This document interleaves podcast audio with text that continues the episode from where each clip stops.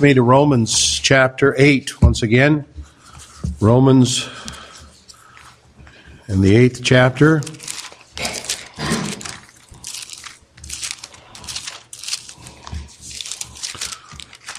I want to continue in our study here of the spirit life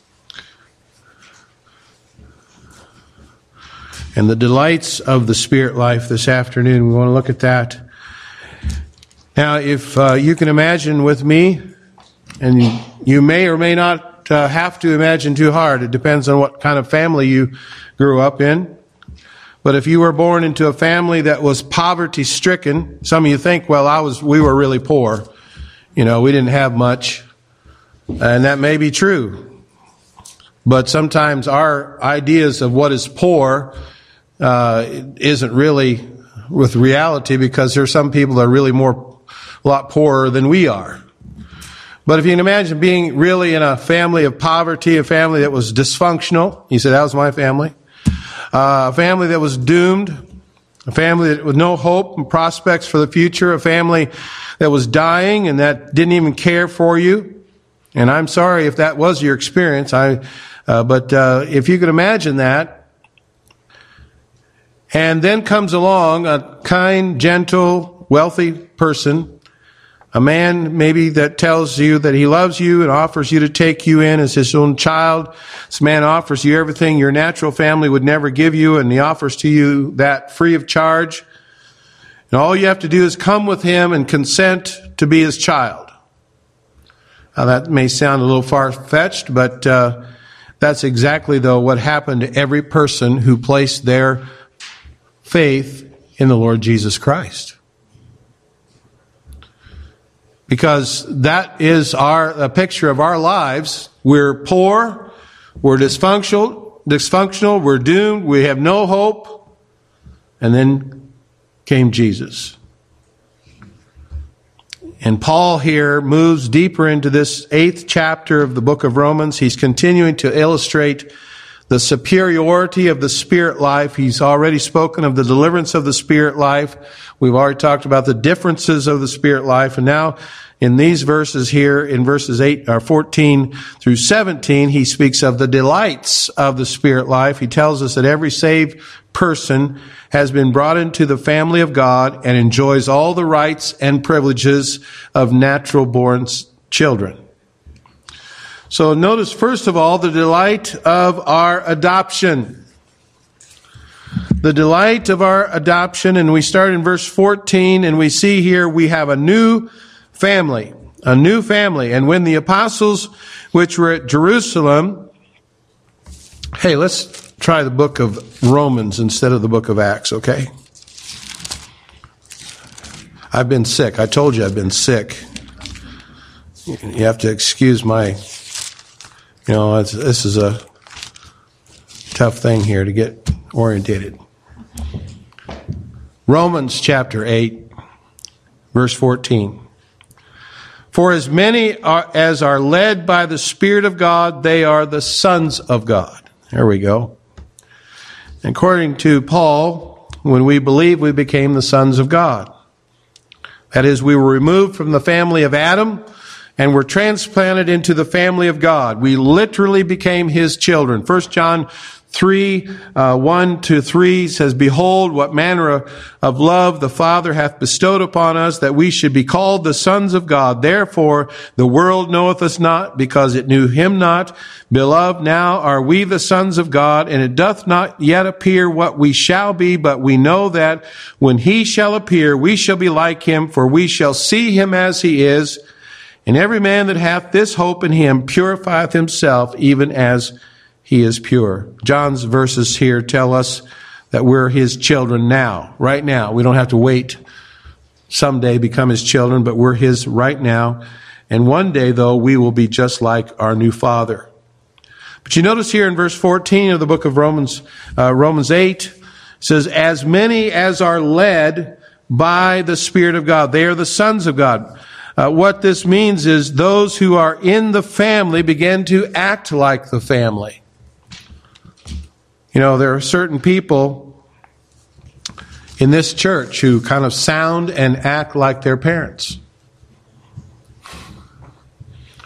Uh, you say that's frightful. Sometimes, and someone told me this morning, I said, uh, you know, um, when the girls were up here, there's one that looks like my wife, and there's one that looks like me. Uh, well, uh, glad they look like one of us, anyway. Sometimes when my girls are on the phone, this happened just the other day, and I, you know, was hearing one of my girls talk to my wife, uh, and I could just kind of hear her voice. Uh, you know, I wasn't really on the phone with uh, them, but I could hear. I could. I was trying to guess which one it was. it sounded like Jennifer. It sounded like Jessica. It sounded like Anna. Uh, Becca's not doesn't quite have the same sound, but uh, we always accused her of being she's not here to defend herself, being adopted. But uh, uh that's not bad because we're going to talk about that too. But they kind of sound like each other. One day, uh, someone came to our house when our children were small, and uh, children were always sitting there in the living room, and this person came in the door and said, "They all have the same face." meaning they all looked alike. You know, and when we uh, visit some of our daughters uh, and go to church where they attend, someone will inevitably come up to my wife and say, "Oh, you must be Jennifer's mother, or you must be Jessica's mother. We know who's who you belong to, or who they belong to." Well, it's because our daughters look like their mother. Now, if you want to see what I look like when I was in my early 20s, all you have to do is look at my son, or you can look at this picture here. That's what, uh, uh, I don't know if that was early 20s or late 20s. Late 20s. We didn't have five children in my early 20s. we would have got, gotten married really early, right? We got married probably too early, but anyway, that's another subject. Do you know the whole the same thing holds true of the believer? Uh, you know those four boys that were here this morning. You can tell that they're brothers, can't you? They look just like their dad. We give we uh, joke about that because Luke's not here, but uh, those boys are adopted. But we always joke about how they look like Luke. But they all look alike. They have the same characteristics, and they and uh, uh, you can you can see how people's families, uh, people and families, resemble one another. And the same holds true of a believer. If a person is saved, they're going to develop some traits that are like the Father's family. The primary trait being that they will be led by the Spirit of God. You see, every child of God has the Holy Spirit living within them. You look back to verse 9, it says, But ye are not in the flesh, but in the Spirit. So if so be that the Spirit of God dwell in you. Now, if any man have not the Spirit of Christ, he is none of his. So the Spirit is in residence. He'll make his presence known.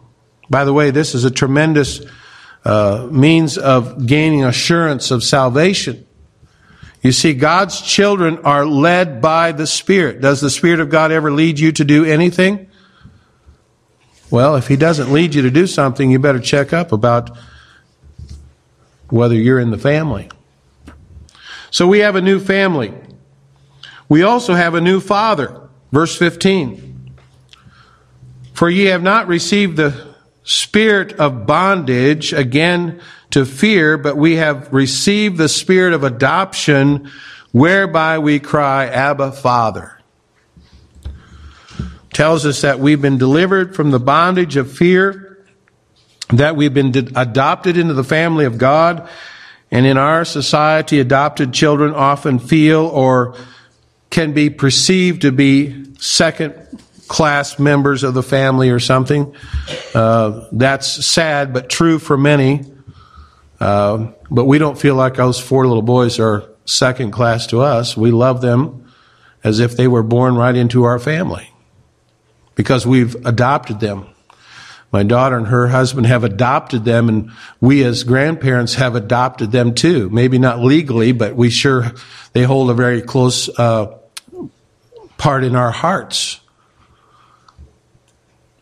And uh, sometimes, sadly, adopted children are reminded of the fact that they are not born into that adopted family. And yet, in ancient Rome, things were vastly different because an adoption was considered a great privilege. The word adoption uh, means to place as a son. The picture of adoption is a beautiful picture of what God does for the Christian.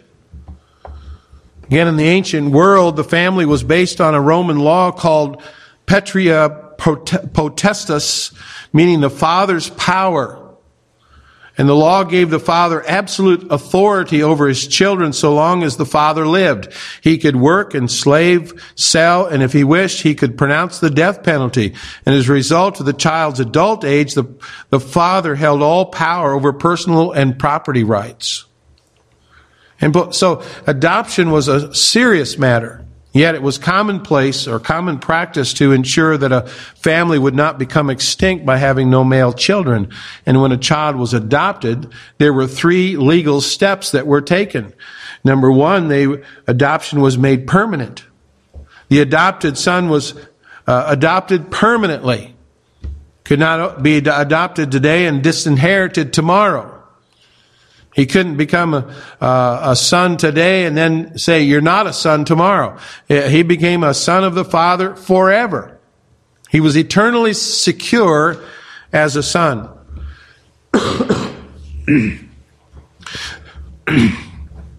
Adoption was also immediate. The adopted son immediately had all the rights of a legitimate son in the new family. And then thirdly, adoption was complete. The adopted son completely lost all rights to his old family. The adopted sons were looked upon as a new person. And so new that the old debts, the old obligations connected with his former family would be canceled out, abolished as if they had never existed. And so it is when we come to Jesus, we're taken out of Adam, adopted into Jesus, we have a new father. So we have a new family, we have a new father, we have a new freedom. Again, we see this in verses 14 and 15. These verses tell us that as children of God, we've been delivered from the power and influence of the flesh. We're no longer led about by Satan and the whims of the flesh. Now we're led by the Spirit of God. Not only have we been delivered out of our old leadership. We've been delivered from the life of fear that we used to have when we were in our old family. And in Jesus, we've, we're bought into a close relationship with our Heavenly Father. A relationship so close that we're permitted as, to address, address Him as Abba.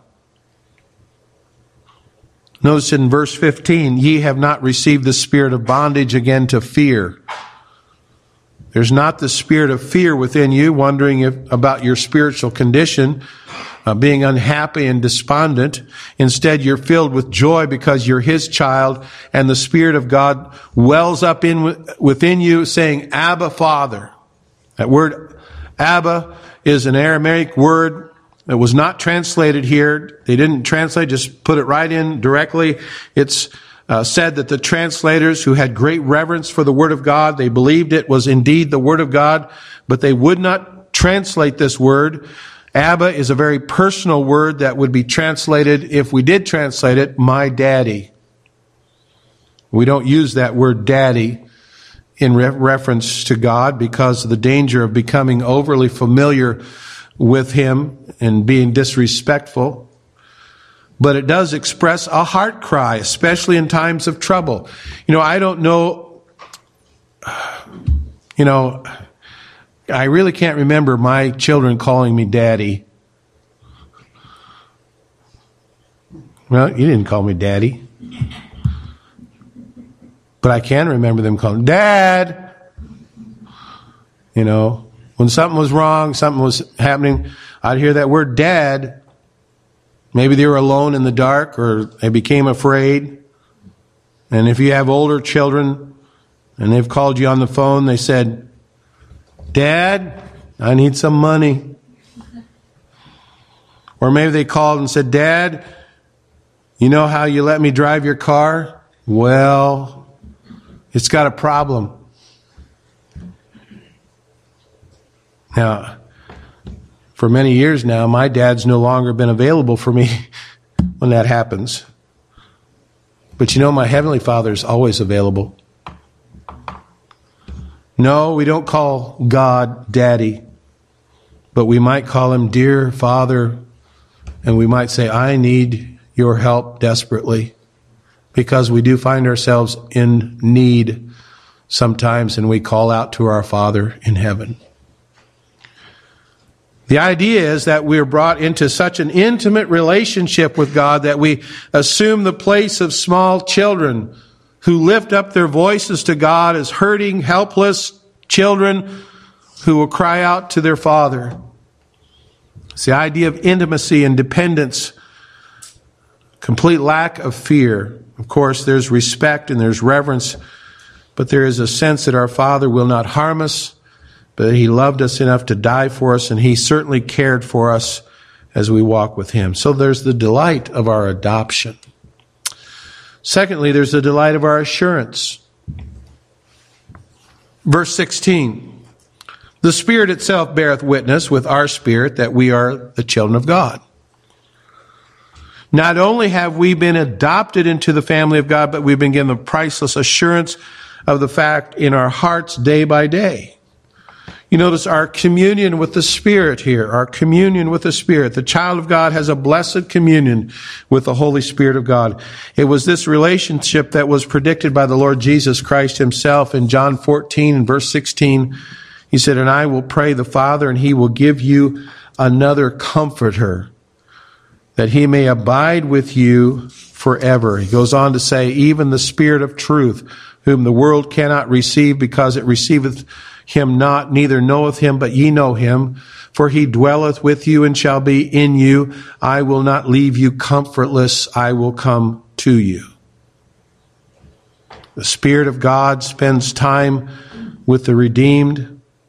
And this is a truth that the saint of God must not take for granted. It leads us and teaches us all we need to know about how to live for the glory of God in this world. So we see our communion in the Spirit. We also see our confidence in the Spirit. The Spirit of God has fellowship with those who are saved by grace, and one of the surest way you can know that you've been born again, if you are genuinely saved, you will know it because the Spirit of God will hold communion with you. He'll speak to your heart. He'll tell you things no, not in an audible voice, but he'll guide you. He'll, he'll warn you. He'll lead you. He'll feed you. He'll comfort you. He'll teach you the truth. If the Spirit of God never speaks to your heart, then you need to examine yourselves. It may be that you've never really been saved. Like a mother who wraps her arms around the secure child, insecure child every day, we know that our confidence is in the Spirit. Our confidence is in the Spirit. And expresses, as the mother expresses her undying love, the Spirit of God does the same for the redeemed child of the Lord. He's our, the lover of our soul. We have communion in the Spirit. We have confidence in the Spirit. And so you have then, thirdly, the delight of our affluence. Verse 17. And if children, then heirs, heirs of God, and joint heirs with Christ, if so be that we suffer with him, that we may be also glorified together. Not only are we adopted into the family and assured of the fact that every day of our lives we are also wealthy beyond measure, Notice what this verse teaches us concerning our new standing. Notice our privilege.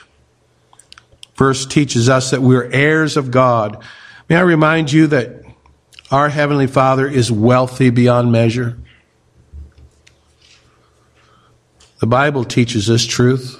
Psalm 50, verse 10 For every beast of the field, forest is mine the cattle upon a thousand hills. I know all the fowls of the mountains and the wild beasts of the field are mine. If I were hungry, I would not tell thee, for the world is mine and the fullness thereof.